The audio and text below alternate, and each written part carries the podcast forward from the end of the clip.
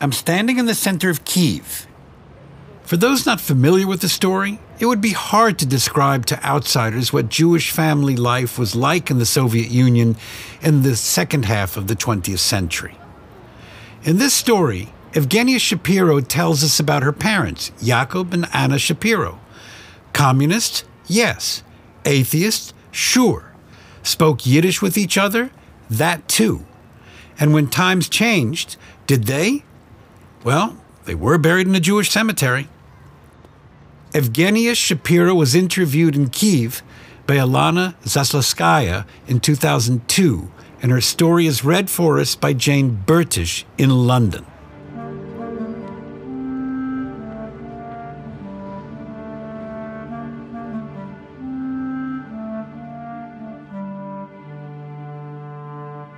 My father, Jacob Shapiro, was born in a Belarusian shtetl of Borisov in 1908.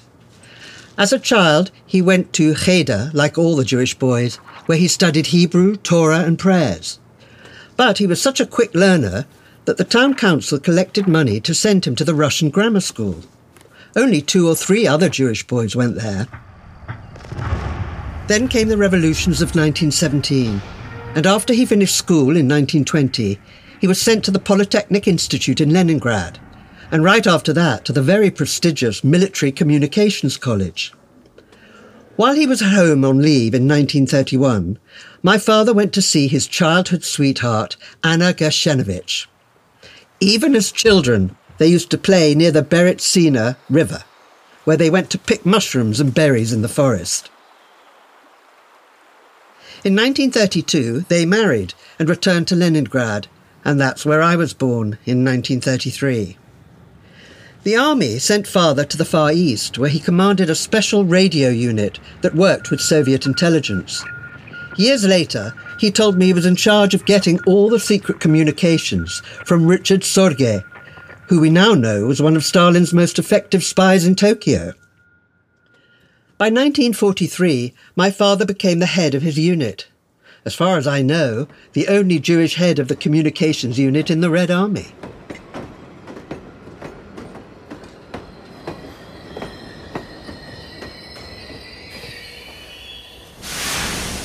Our family settled in Kiev in 1945, and that's where I met my neighbour and classmate, Vladimir Vassiliev. He was a lively sort, and he was never quiet about how much he hated the Soviets. And whenever Valad visited us, Mother rushed to close all the windows so our neighbours couldn't hear him. Mother kept sighing, telling Vlad that he was a bandit. He replied, Bandit or not, I will marry your Yevgenia. We got married in 1957. We had a daughter, but we divorced in 1971. And I worked as a mechanical engineer. As for my parents, they didn't observe Jewish traditions. They were devoted communists, and everything about religion seemed to be a vestige of the past to them. Still, like so many Jews of their generation, they led their own kind of Jewish life.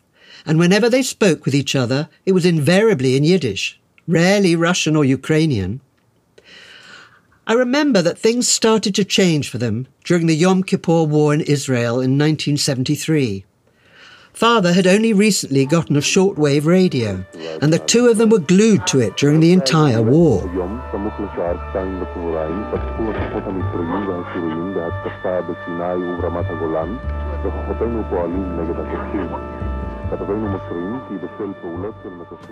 By the 1980s, Jews started leaving the Soviet Union, some for America, others for Israel.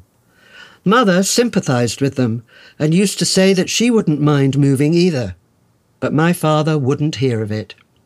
I could see in his eyes he believed all these people were betraying their motherland. And when my mother's sister Alexandra moved to the US, my father shouted that she was a traitor, and he never ever wanted to hear her name spoken in his house again.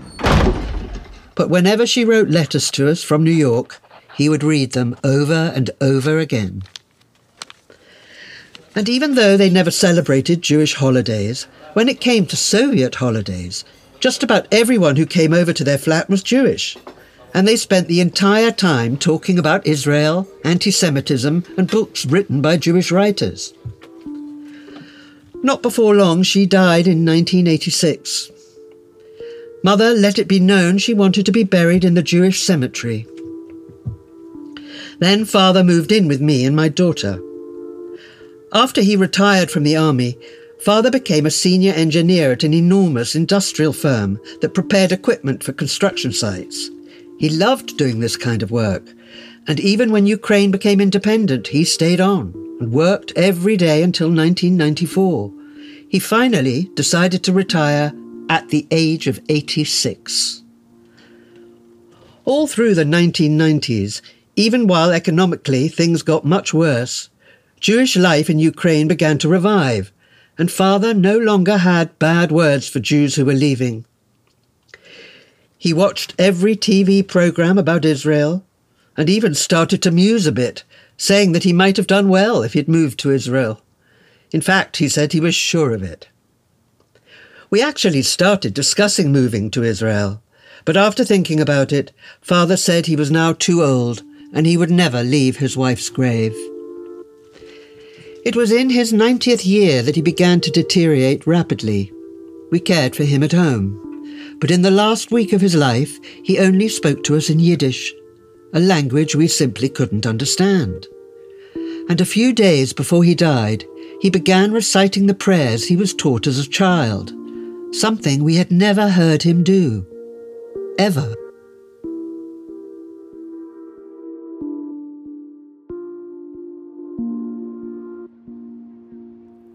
In his last days, it was as if Jacob Shapiro had traveled back to the world he had come from, to when he and his girlfriend Anna Gershonovich strolled along the Berezina River near the shtetl of Borisov, when they walked through the woods as teenagers, looking for mushrooms and berries.